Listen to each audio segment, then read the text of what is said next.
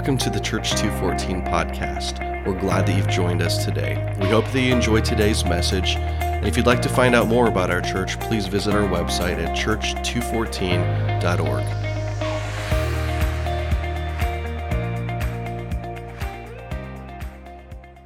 It's so cool how the, the Holy Spirit arranges things. Uh, last week, if, if you were here, you remember Kip uh, shared a word during announcements about um, what I'll call being a watchman of the house, protecting our house from physical um, attack, which is so important, what we believe in, um, both physically and spiritually. We have an enemy that's after us, amen? So we have to be watchful. Well, I'm so grateful for the men of this church. Um, Daryl is another watchman of the house. Yeah. Big D. Um, I'm so thankful for this man. Um, Ezekiel 33 says this When the watchmen see the enemy coming, he sounds the alarm to warn the people. Amen. And we need watchmen of the house. And, and the, the Lord has put something very much on Daryl's heart the last few years um, about watching and guarding our hearts and minds, which I, we felt was so important. We need to share it again from, from stage and, and just listen to Daryl's heart. Um, so, Daryl, I'm just going to ask you a few questions and you can kind of explain the heartbeat around this. What what is your heart for the church when it comes to protecting people's hearts and minds? Yeah. Well, thank you, Chris. Um, like Chris said, said uh, earlier, I had I have shared this before um, from the stage, um, but I really even God has just pressed it on my heart just to not stop sharing this, and so here I am again. And so I just want to read this vision to you, and I want to I read it because I want to get it right. This is something that Lord has put on my heart. So I have this vision that no person, no family, and no community has to deal with the ramifications of pornography use or explicit content when it comes to using the internet in your home or your cell phone.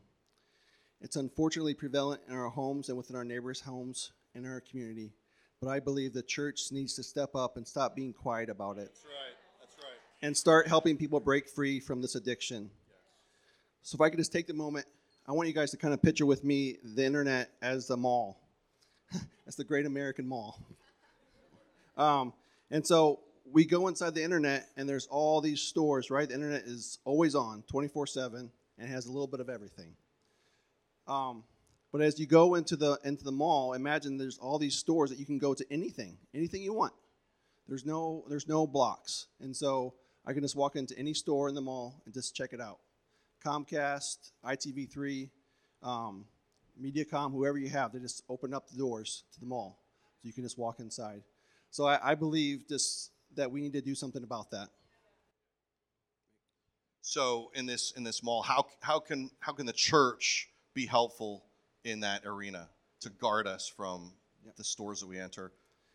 Yeah. So we we do this. Um, it's just a, a something again. This is a ministry that God's put on my heart that I want to actually teach people how to protect their home internet and their cell phones by using a filtering product, um, just to filter your search results. So as you go out to Google, Yahoo, whatever your DuckDuckGo, whoever it might be, all those results need to be filtered. Uh, and we want to come alongside you as the church and do this. And this uh, this ministry is not about shame, um, but about freedom, and be, and becoming the people that God has intended us to be. Um, I have this verse uh, found Second Chronicles seven fourteen. It says, "If my people who are called by my name will humble themselves and pray and seek my face and turn from their wicked ways. Then I will hear from heaven, I will forgive their sins, and this, and more importantly, I will heal their land. So, not only our homes, but our neighbors' homes and our community uh, can be healed. So good. So, this ministry, who is it for? Good question, Chris. uh, this ministry is actually for everyone. So, it's not just for people who, who said that they struggle with, or you have kids at home and obviously we want to protect them from going inside and getting onto the internet. But this is actually for everyone. Because I, I believe if we actually circle around our homes, set these things up, actually then tell our neighbors about it as yeah. well. Tell people at work, tell people in the community. We actually start shutting down these websites, right? Because nobody uses it. So right. the traffic from Peoria isn't going to these sites, right. you know? And so that, that's that's my belief that we all we all do it. Yep. I love that vision. Just shut them all down. So practically, what are the tools? What does this actually look like? Yeah. And so um, I would like to um, actually, as part of this ministry, is actually do this uh, with a home visit. So um, later on, we'll have a slide that actually shares that this is my contact information, but we'll start out with a home visit, coming to the home. It could be even a phone conversation or over Google or Google Chat, um, or having you into our home um, to be able to actually show you how to set this up. Um, are we gonna have slides? Do we have slides? I don't know. Maybe that's, there it is. All right, talk about that. Yeah, and then then again, talk to you about your your neighbors and friends to have them come to these meetings as well. Um, I just did this for a family here uh, a couple weeks ago, uh, and they invited people from their neighborhood, and it was just awesome being able to talk them through that and just have that set up. So um, that's my goal. Uh, obviously, you know, we'll contact you'll contact me and we'll we'll get it set up. And I realize that there might be just some communication back and forth, but um, the goal would be just to do that. Awesome. So if they want to contact you, how do they do that? Uh, there? Yeah, there it is. Beautiful. Take a picture of that. Yes. So this is the best way to reach me. Yep. Uh, to get it set up, and then um, I also might have one more slide up there. I don't know if it's up there or not. Yes.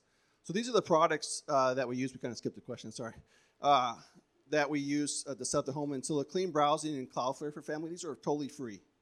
And so on your home internet, you actually set this up for free on your home router, and every device in your home is, is protected. So that means like a Nintendo Switch, uh, TV, uh, your refrigerator who likes to go out to the internet and check things out.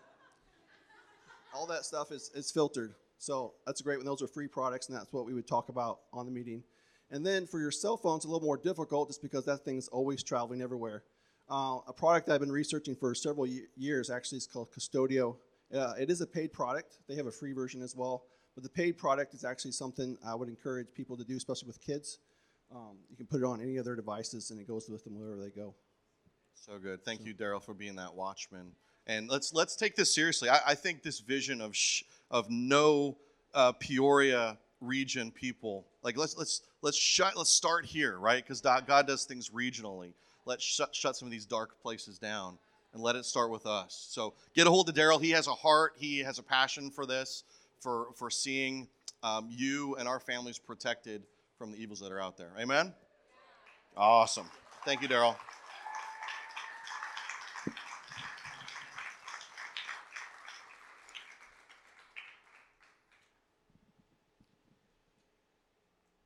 His spirit is here, isn't it, today?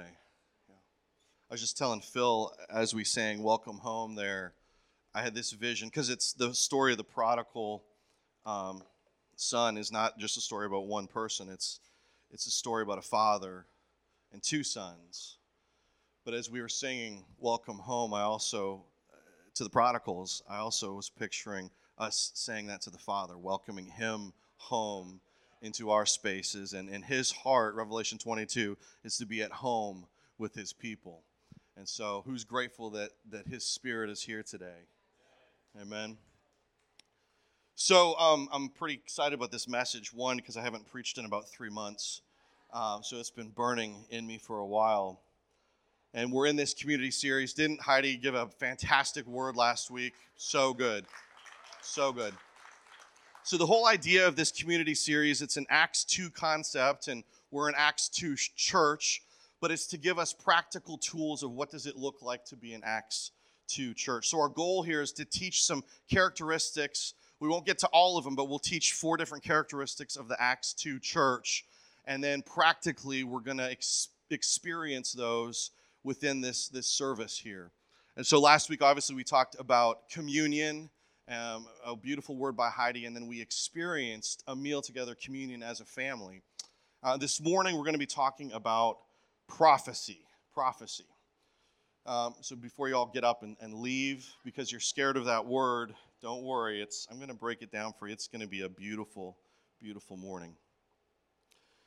So the Holy Spirit actually gave me the foundation of this word on March 5th, I believe. Um, you know, Proverbs said that your our words are supposed to be apples of gold in settings of silver. And, and so sometimes he starts a word in you, but it's supposed to be released at just the right time. And uh, I, I, believe this is the right time for this word to be re- released over this family. Acts 2, verses 17 and 18 say this This is what I will do in the last days. I will pour out my spirit on everyone and cause your sons and daughters to prophesy and your young men will see visions, and your old men will experience dreams from God. The Holy Spirit will come upon all my servants, men and women alike, and they will prophesy. There's no one excluded from that. If you are a believer in Jesus Christ, you are called to prophesy. Now, let me just clarify something real quick. There is eh, there in the scripture there is the office of a prophet, okay? Uh, and, and an evangelist and teacher and pastor and an apostle. There's different offices. So you can have a calling to be a prophet. Not everyone's called to be a prophet or prophetess. However, if you are a believer in Jesus Christ, everyone is called to prophesy in some way, shape, or form. So this morning, I'm going to be talking in general about prophecy and what that looks like in your life and my life. See, prophecy, and, and maybe why you cringed in your seat when you heard that word, is because it's very misunderstood. It's been taught incorrectly, it's been abused in the church, it's gotten twisted uh, and misused.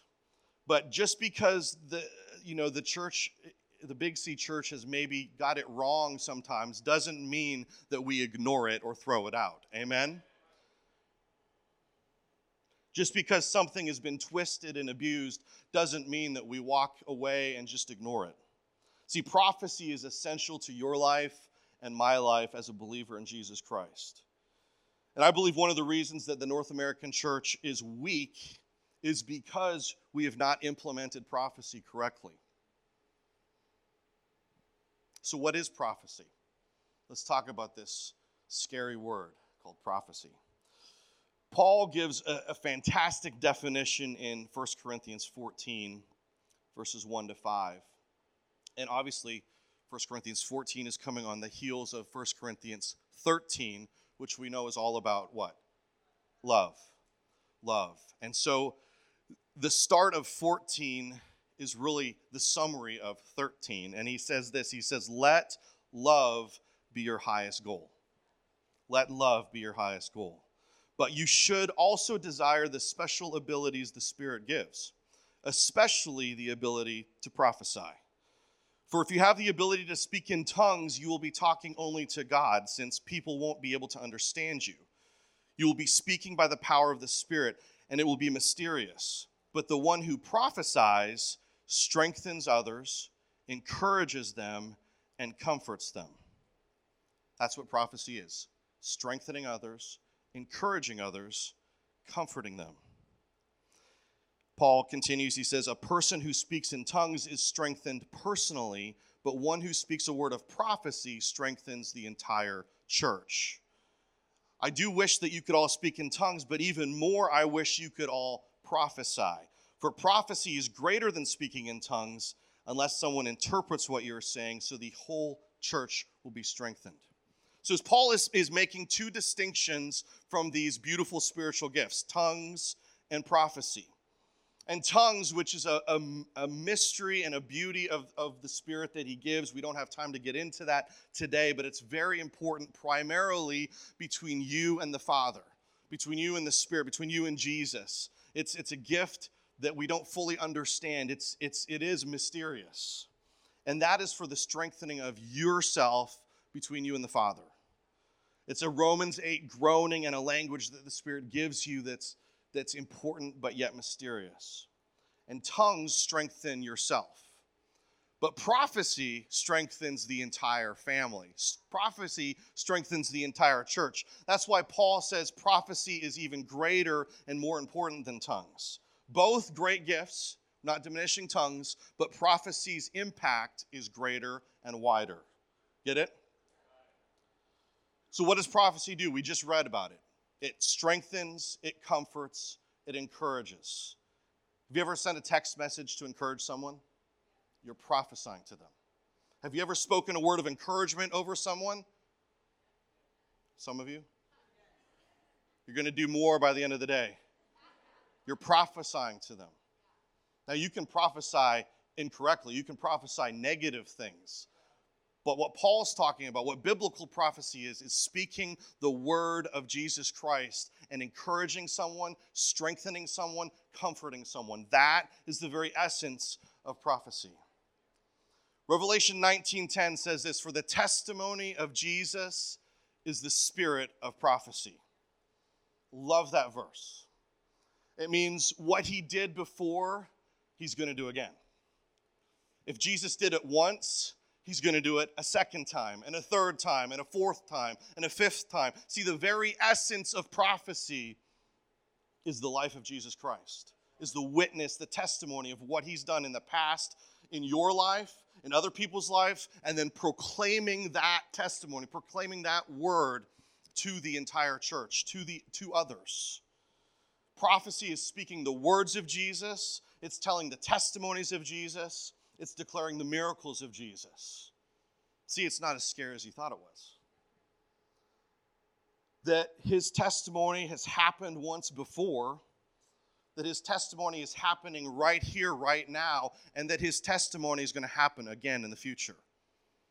Just like Revelation, what John writes in Revelation 1, he's the God who was and who is and who is coming. His testimony goes beyond space and time. His testimony breaks into your past, to your present, and to your future.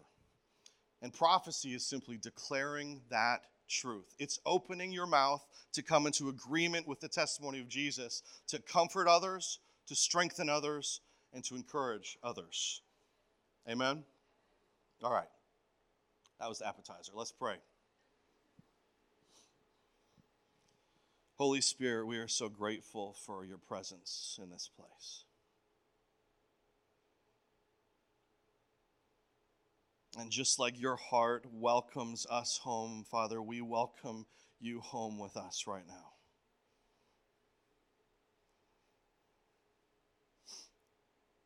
We know that you are here. We know that you are stirring in hearts and minds. We declare that the testimony of Jesus is the spirit of prophecy. That you, what you've done in the past, you're going to do right now in this very hour. And we pray for eyes to be opened, for ears to hear. You've said, Blessed are your eyes, for you can see. Blessed are your ears, for you can hear. Would you do that for us this morning? Would you cause us to come into alignment with yourself? That the ground of our heart will be soft and pliable, that it can be cultivated and tilled up by your Holy Spirit, so that the word, the seeds can be planted deep into soil, and so that it will grow.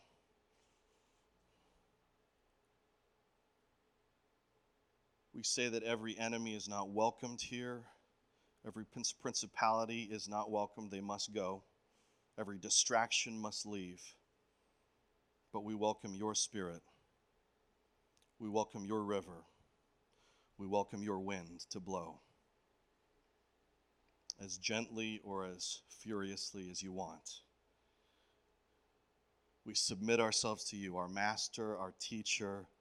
Father, reveal your revelation to us today. Pull back the curtains. Make the mysterious things plain so that we can see.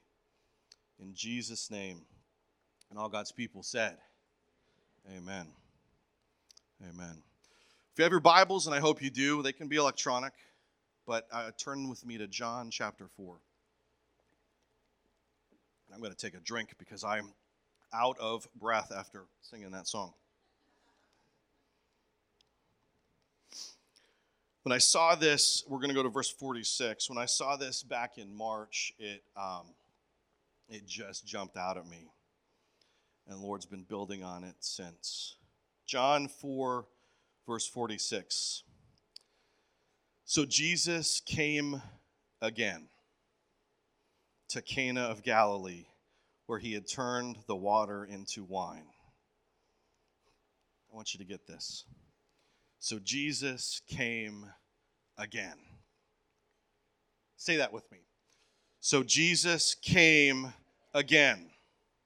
One more time, like you believe it. So Jesus came again. See, there's places that Jesus have, has come to in your life that you might have forgotten about, testimonies of things that he's done there and he wants you to know this morning that he's come to that same place again. So Jesus came again to Cana of Galilee, where he had turned the water into wine. And there was a certain royal official whose son was sick in Capernaum. Having heard that Jesus had come back from Judah to Galilee, he went to meet him and began asking him to come down and heal his son, for he was at the point of death. Then Jesus said to him, Unless you see signs and wonders, you simply will not believe. The royal official pleaded with him, Sir, do come down at once before my child dies. And Jesus said to him, Go, your son lives. The man believed what Jesus said to him and started home. As he was already going down the road, his servants met him and reported that his son was living and healthy. So he asked them, At what time did he begin to get better? And they said, Yesterday during the seventh hour, the fever left him. Then the father realized that it was the very hour when Jesus had said to him, Your son lives. And he is an entire and his entire household believed and confidently trusted in Jesus as Savior. This is the second sign and miracle that Jesus performed in Cana after he had come from Judah to Galilee, revealing that he is the Messiah. So Jesus came again. Who's grateful that Jesus never stops coming in their life? He does one miracle and then he comes again. And we're going to testify of that today. He came in first, or he came in John 4. My question is, where did he come first? Jump back a couple chapters to John chapter 2. The wedding at Cana. We're going to spend our time here. It's important to look at uh, the things that God does first. Um, we had a whole series about this a couple years ago. What God does first sets the table for what he does later on because he returns to those places. The testimony of Jesus is the spirit of prophecy. What he's done in the past, he's going to do in the future. He builds on faith in regions, in places. That's why you've, we've seen miracles happen in this house, 307 Oak Street, because of the testimony of Jesus is a spirit of prophecy. He builds on what he's done here first, and he returns again and again to that same place. John chapter 2, verse 1 through 7. On the third day, there was a wedding at Cana of Galilee, and the mother of Jesus was there. And both Jesus and his disciples were invited to the wedding. When the wine was all gone, the mother of Jesus said to him, They have no more wine. Jesus said to her, Woman, what is that to you and to me? My time has not yet come. His mother said to the servants, Whatever he says to do, do it. Now there were some six stone water pots, pots set there for the Jewish custom of purification, containing 20 or 30 gallons each. Jesus said to the servants, Fill the water pots with water. So they filled them up to the brim. Then he said, Now fill your pitchers and take them to the master of ceremonies. And when they poured out their pitcher for the master of ceremonies to sample, the water became wine.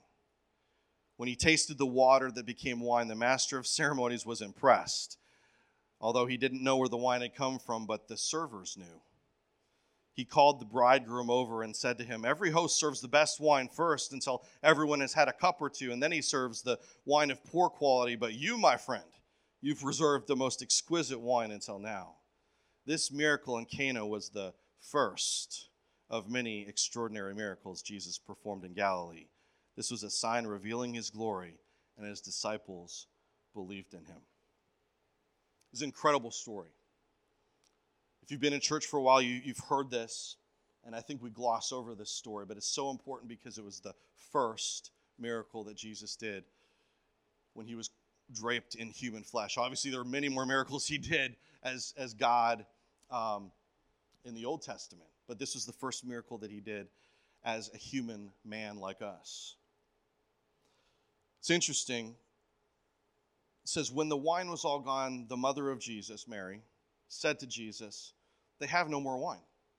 And Jesus said to her, Woman, what is that to you and to me? My time has not yet come. Why did he call his mother woman?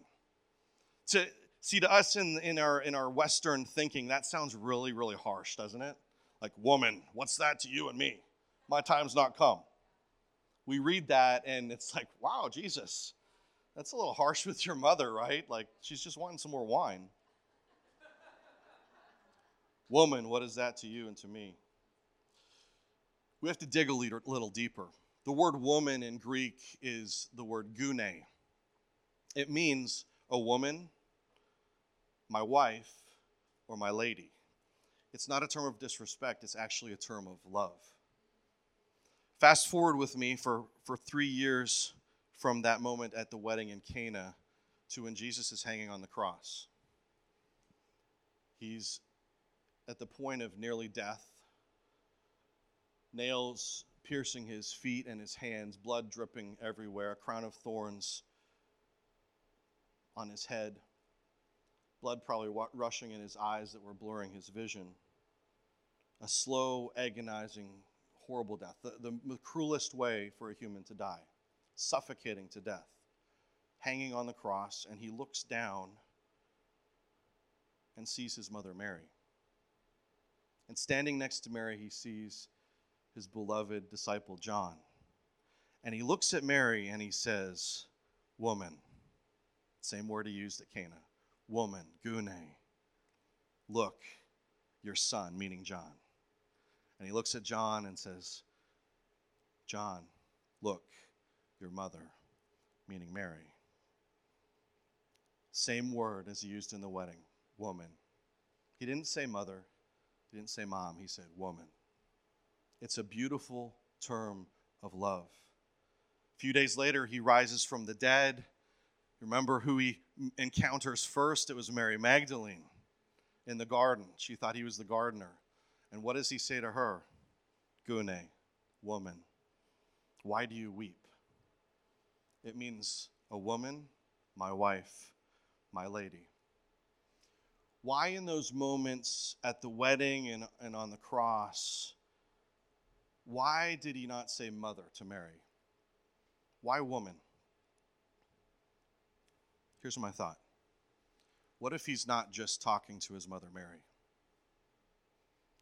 but he's simultaneously talking to his church, his bride, you and me?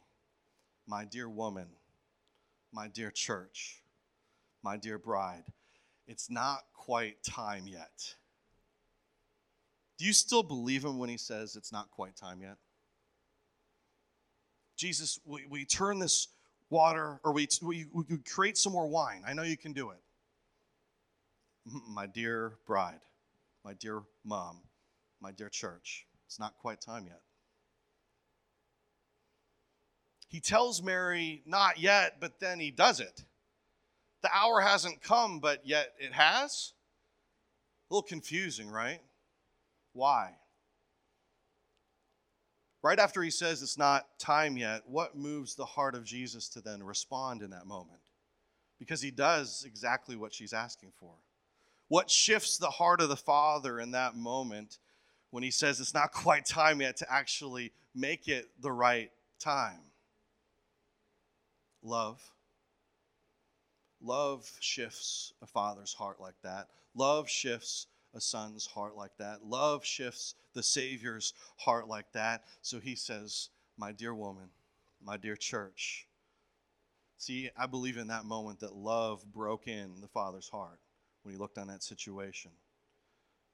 And I love the response of Mary. She didn't, when he told her it's not quite time yet, did she say anything back to him? No. She didn't argue with him. She didn't even say anything more to him. Here's her response. Her response was not to him, her response was not to Jesus. She actually turned and spoke in faith to the servants. And she said, Whatever he tells you to do, do it. She didn't hear Jesus say no. She just heard him say yes at the right time. This is so important. Jesus says, Woman, it's not my time. Gune, beautiful woman, it's not my time. And Mary turns to the servants and she says, Get ready. Get ready. He's about to do something. Whatever he says, do it. Hang on every word that he says because he's about to shift something. Even though he said it's not quite the right time, I don't know when the right time is, but he's about to break loose. We might be waiting here for a while, but this is a this is a long wedding. It's like a 3-day thing. Let's let's be patient and hang on every word that Jesus says. We can learn from this. See, when the heart of Jesus, when he says, No one knows the day or the hour, what's our response? A lot of times we're trying to figure out the day or the hour, right? No. When he says it's not time yet, it's not a no. It's not for us to know the timing.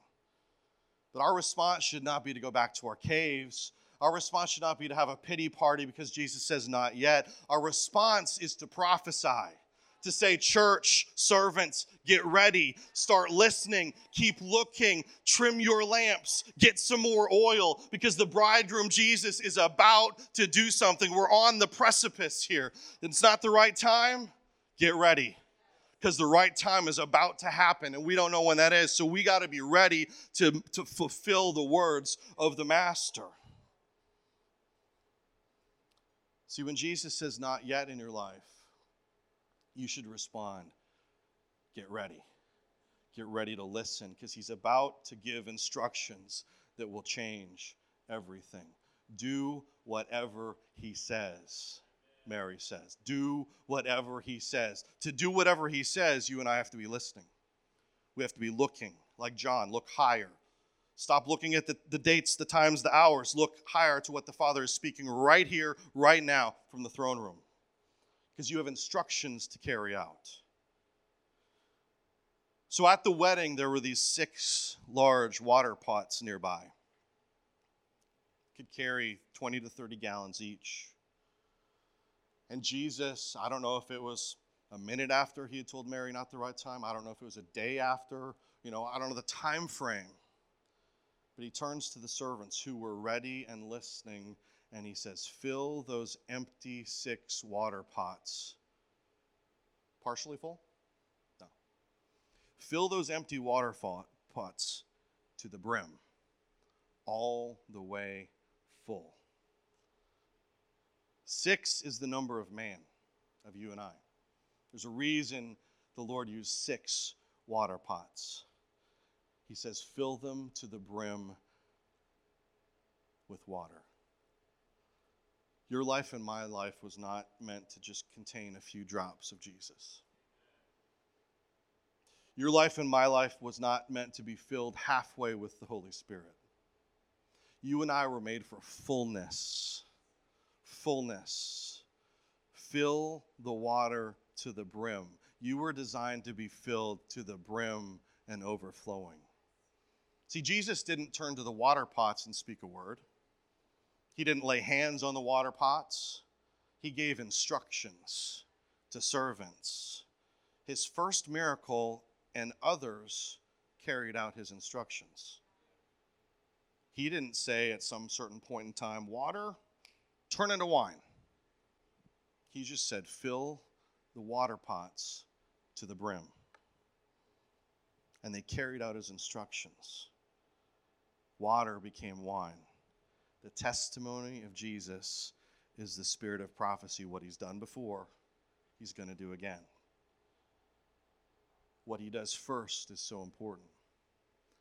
You remember back in Egypt when Pharaoh had his hard heart and he wouldn't let the people go? Do you remember what the first miracle was back in Egypt? I'll tell you. Exodus 7. The Lord said to Moses, Say to Aaron, Take your staff and stretch out your hand over the waters of Egypt over the rivers, over the streams, over the pools, over all the reservoirs of water, so that they may become blood. And there shall be blood throughout the land of Egypt, in both containers of wood and of stone. God repeats himself. The testimony of Jesus is the spirit of prophecy. What he's done before, he's going to do again. This is all an illustration of blood all an illustration of blood that speaks a better word over our lives. Jesus' first miracle, water in containers turned to wine. The first miracle in Egypt, water in every reservoir, every lake and river Everything of stone and wood turned to blood, turned to wine. Both miracles representing the blood of the Lamb, the blood of Jesus that was spilled out for you and me. Blood that, when applied to your life, makes you whiter than snow. The very essence of prophecy is declaring that what he's done before, he's going to do again. And I'd never seen this until Heidi preached it last week in relation to the wedding at Cana. Remember, she said the Last Supper, Jesus was telling the disciples, again, giving instructions. And he said, Follow the man with what? The jug of water. This is awesome. Follow the man with the jug of water. And they followed that man with the jug of water into the house where the upper room was. And in the upper room, what happened? He served communion, he served wine. And he took the wine and he said, This is my blood that was poured out for you. See, I believe the, the Father was saying, Follow the water into the house. Water walked in, blood flowed out. It's incredible. There's so many mysteries and revelations of Jesus if we only open our eyes and see what he's doing. So, back to the wedding at Cana. When did the water turn into wine? Again, Jesus didn't say anything over the wine, he didn't touch the water pots. The water turned into the wine when the servants poured it out. John 2, verse 9. When they poured out their pitcher for the master of ceremonies to sample, the water became wine. See, prophecy is an empty vessel filled to the fullness of the Spirit, filled to the brim, emptying yourself out to be able to fill up the water of the living Holy Spirit. And then prophecy is pouring that out that's when the miracle happens. That's why it's so much greater than tongues, because it, when it's poured out, it impacts everyone. That wine, that water turned into wine, impacted everyone at the wedding.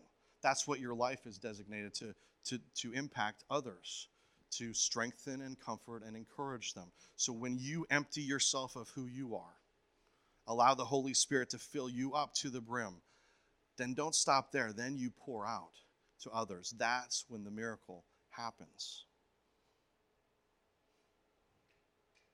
That's when a better word is spoken.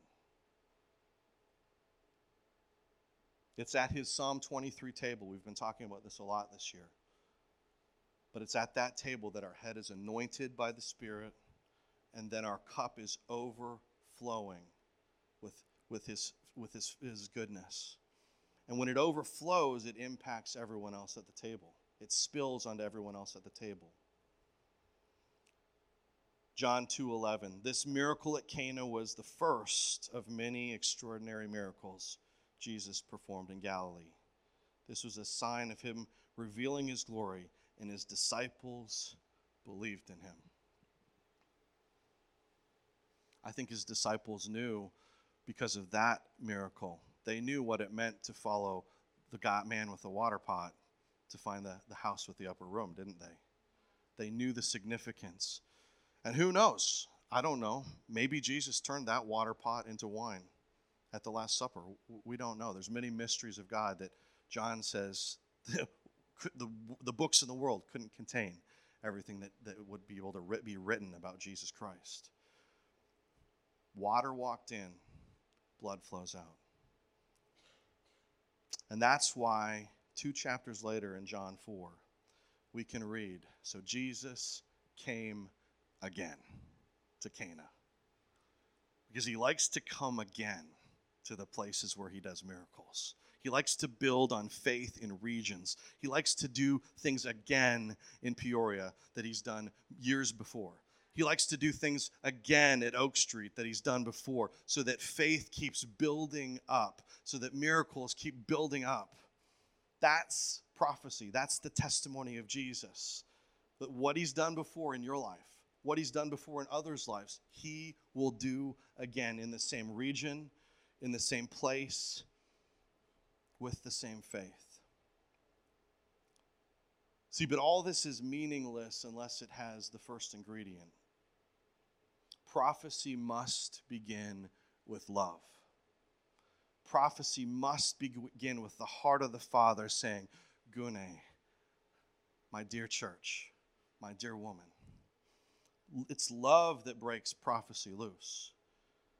Paul writes about it in 1 Corinthians 13. He says, I could speak all the languages of earth and of angels, but if I didn't love others, I would be a noisy gong or a clanging cymbal. I could have the gift of prophecy and understand all of God's secret plans and possess all this knowledge. I could have such faith I could move mountains, but if I didn't love others, I would be nothing. See, we have to understand that prophecy must start with love. And I think we've all been somewhere where we've seen prophecy, air quotes, that didn't begin with love. And we can fear, feel the disruption in our spirit. We can hear the clanging of the gong. We can hear the noise that it makes when it doesn't begin with love. That's the difference. Biblical prophecy always starts with love because that's the essence of who He is. He is love. That's the Father's heart. It always begins with love. Love is what breaks prophecy loose. On Good Friday, we had uh, we had a, our breakthrough service on Friday because it was Good Friday here, and I don't know how many of you were, were at that service, but I saw a girl that I'd never seen before come in, and she had a mask on. And the moment I saw her, I've never felt the love of the Father over somebody that I had never met before that strong from the very moment I saw her. I didn't talk to her that night. And then she and her mom, they came to the, the Easter egg hunt at the Chiefs Stadium the next day on Saturday. And same thing. As soon as I saw her, again, I didn't talk to her that day. I didn't know what her name was. And then Sunday, I saw her again at church. I didn't talk to her, but I felt that same like love of the Father, just like, and there's something the Father is trying to get this girl with love, because that's what he does. Well, the next day was Monday night, basement nights here at the church. And I was leading that night, and, and for a couple weeks, I remember the Lord had been telling me, talk about faith. But he, he didn't give me any more than that. So I'm thinking, what is this about? Talk about faith. Talk about faith. So like, I, I, I didn't want to force it. So I'm like, okay, Lord, you're just going to have to reveal to me at the last moment. Well, Monday morning, I think actually Sunday, Heidi had called me and, and said, hey, we're going to pray for this girl named Faith. That's the moment that I realized Jesus was saying, don't talk about faith. Faith is actually a person we're going to talk about faith. we're definitely going to talk about faith. And so uh, Heidi and had met with Faith and her, and her mother and a few others here on Monday night in a separate room, while those of us were at our 37 uh, basement nights in the front room there. And she said, "Would you, would you guys pray for faith?" And I said, "Oh, Heidi, the Lord's been saying talk about faith, so we're going to spend our entire time praying and prophesying for faith that there would be breakthrough in her life. Because I, I, could tell, and I still hadn't met this girl, but I could tell there had been witchcraft, there had been a lot of strongholds in her life just by looking at her. And so for two and a half to three hours, the men of this church prophesied and prayed over a girl that we'd never met. But I can't tell you how much love was in that room the love of the Father for a girl that we'd never met. And we were still in the middle of praying about three hours in, and all of a sudden there's a knock at the door. Maybe the door just opened up. And this beautiful girl walks in without a mask anymore. Then Heidi said, Well, would you like to meet Faith, the newest member of the kingdom of heaven?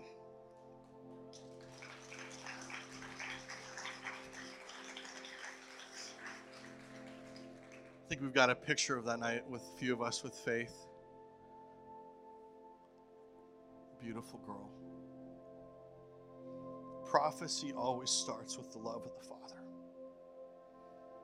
Prophecy breaks in when there's love first. Why don't you close your eyes for a moment? A couple weekends ago, I was uh, on my face here up front, and I had this vision of two simultaneous things happening at the same time. And I saw the wedding at Cana, and I saw the six water pots, and all of a sudden I saw this water droplet coming from the throne room. It was a tear from the Father's eyes, a tear of love. And simultaneously, I saw a drop of blood coming from Jesus at the cross. And they, the two drops, the blood and the water, they merged in the sky and they fell in those water pots that were full. Turning them to wine. It was the love of the Father the love of your Savior and your Master being poured out for you.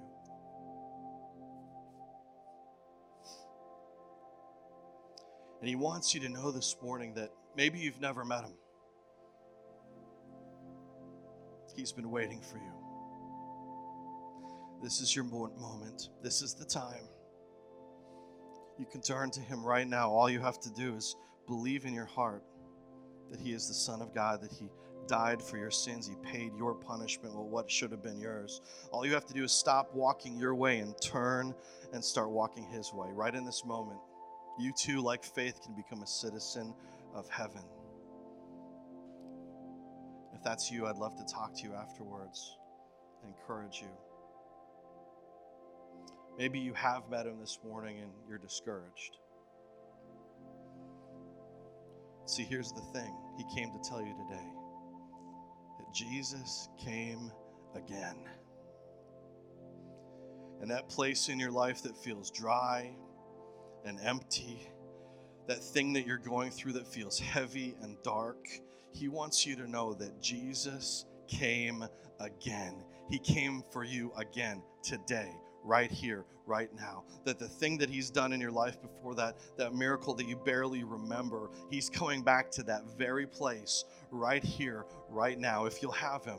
And He's going to do the same thing again for you.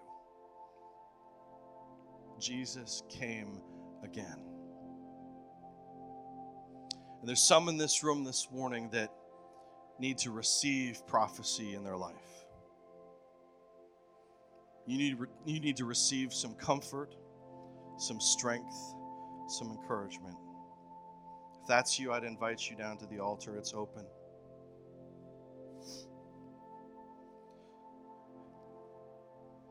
Alan Redpath says this, one of my favorite quotes the greatest of saints are the greatest receivers. See, part of prophecy is receiving prophecy, being that empty vessel that he can fill up to the brim.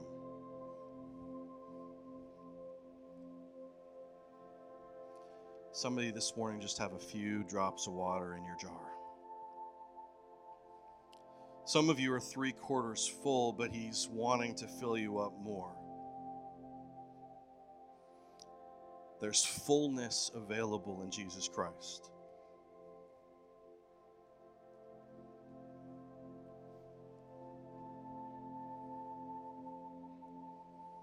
Part of prophecy is receiving the filling up, the other part of prophecy is the pouring out to others.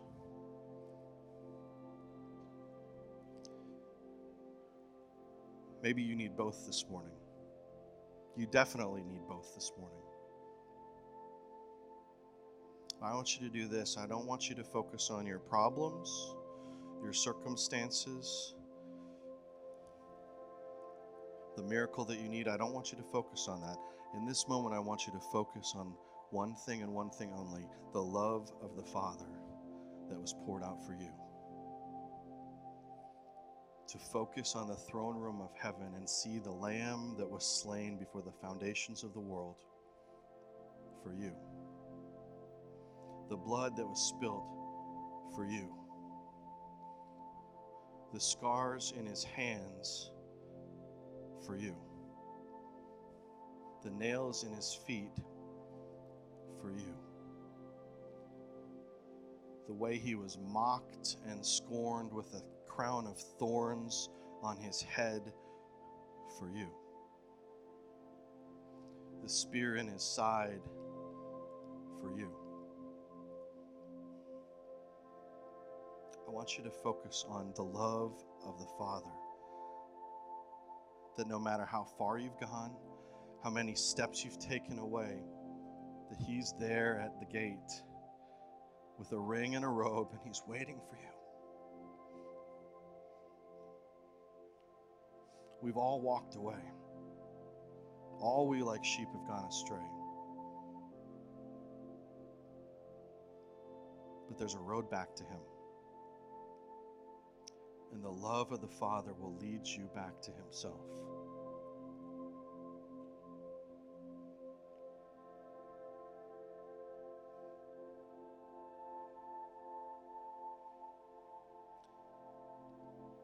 Now, there's others in this room that need to pour out some prophecy this morning. Maybe you're meant to pour out prophecy to someone that's up front at the altar here. Maybe it's someone else in this room, but I, want you to once again start with love. If there's love that's not going to come out of your mouth, if it doesn't strengthen, comfort, and courage, that's not from Jesus. But I want you to ask Holy Spirit right now who you're supposed to prophesy over and what you're supposed to say. And He will give you those words.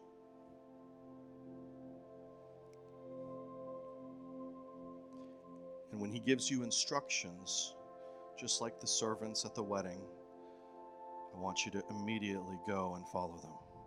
Right here, right now. We're going to take a moment, minutes, however long it takes, to exercise this gift of prophecy, to strengthen, to comfort, to encourage. Start with love, follow his instructions, let yourself be filled to the brim, and then pour his words out onto others.